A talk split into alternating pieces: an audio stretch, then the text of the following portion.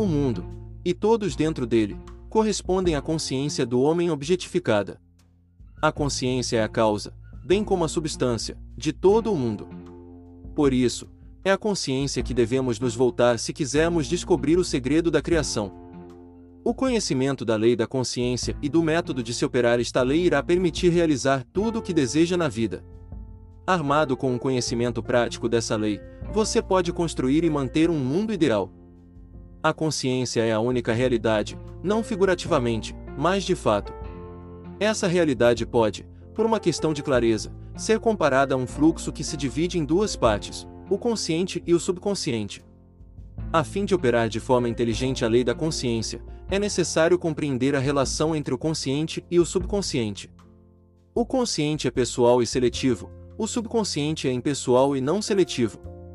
O consciente é o reino do efeito, o subconsciente é o reino da causa. Estes dois aspectos são as divisões masculina e feminina da consciência. O consciente é masculino, o subconsciente é feminino. O consciente gera as ideias e imprime estas ideias sobre o subconsciente, o subconsciente recebe ideias e lhes dá forma e expressão.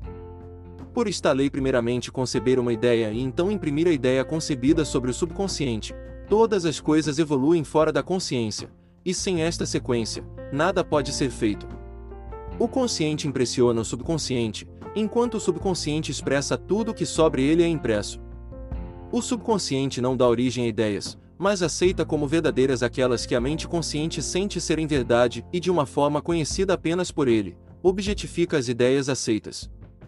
Portanto, por meio de seu poder de imaginar e sentir e sua liberdade para escolher a ideia que vai entreter. O homem possui controle sobre a criação.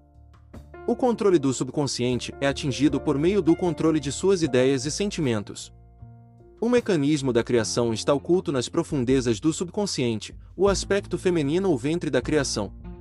O subconsciente transcende a razão e é independente da indução. Contempla sentimentos como fatos existentes em si mesmo e, com base nessa hipótese, prossegue para dar expressão.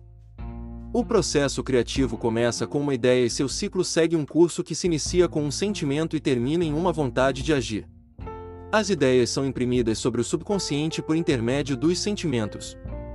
Nenhuma ideia pode ser impressa sobre o subconsciente até que seja sentida. Mas uma vez sentida, seja ela boa, ruim ou indiferente, deve ser expressa. O sentimento é o primeiro e único meio pelo qual ideias são transmitidas ao subconsciente. O homem que não controla seus sentimentos pode facilmente imprimir sobre o subconsciente estados indesejáveis. Controlar os sentimentos não significa restringir ou suprimir, mas sim a disciplina de imaginar e entreter apenas sentimentos que contribuem para a sua felicidade. O controle de seus sentimentos é muito importante para uma vida plena e feliz. Nunca entretenha um sentimento indesejável, tampouco pense de forma favorável sobre o que é errado. Não se desbruce sobre a imperfeição de si mesmo ou dos outros. Fazer isso é imprimir tais limitações sobre o subconsciente. O que você não quer que seja feito a você, não sinta que seja feito a vós ou a outro. Esta é toda a lei de uma vida plena e feliz.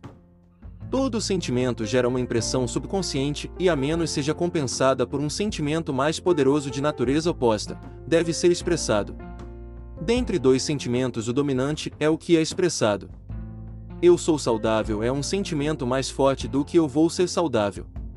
Sentir eu vou é confessar que eu não sou, eu sou é mais forte do que eu não sou.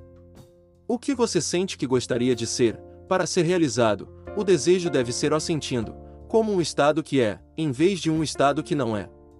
A sensação precede a manifestação e é a base sobre a qual toda manifestação repousa. Tenha cuidado com seus humores e sentimentos, pois há uma conexão ininterrupta e o mundo visível. Seu corpo é um filtro emocional e ostenta a marca inconfundível de suas emoções predominantes. Perturbações emocionais, especialmente emoções reprimidas, são a causa de toda a doença.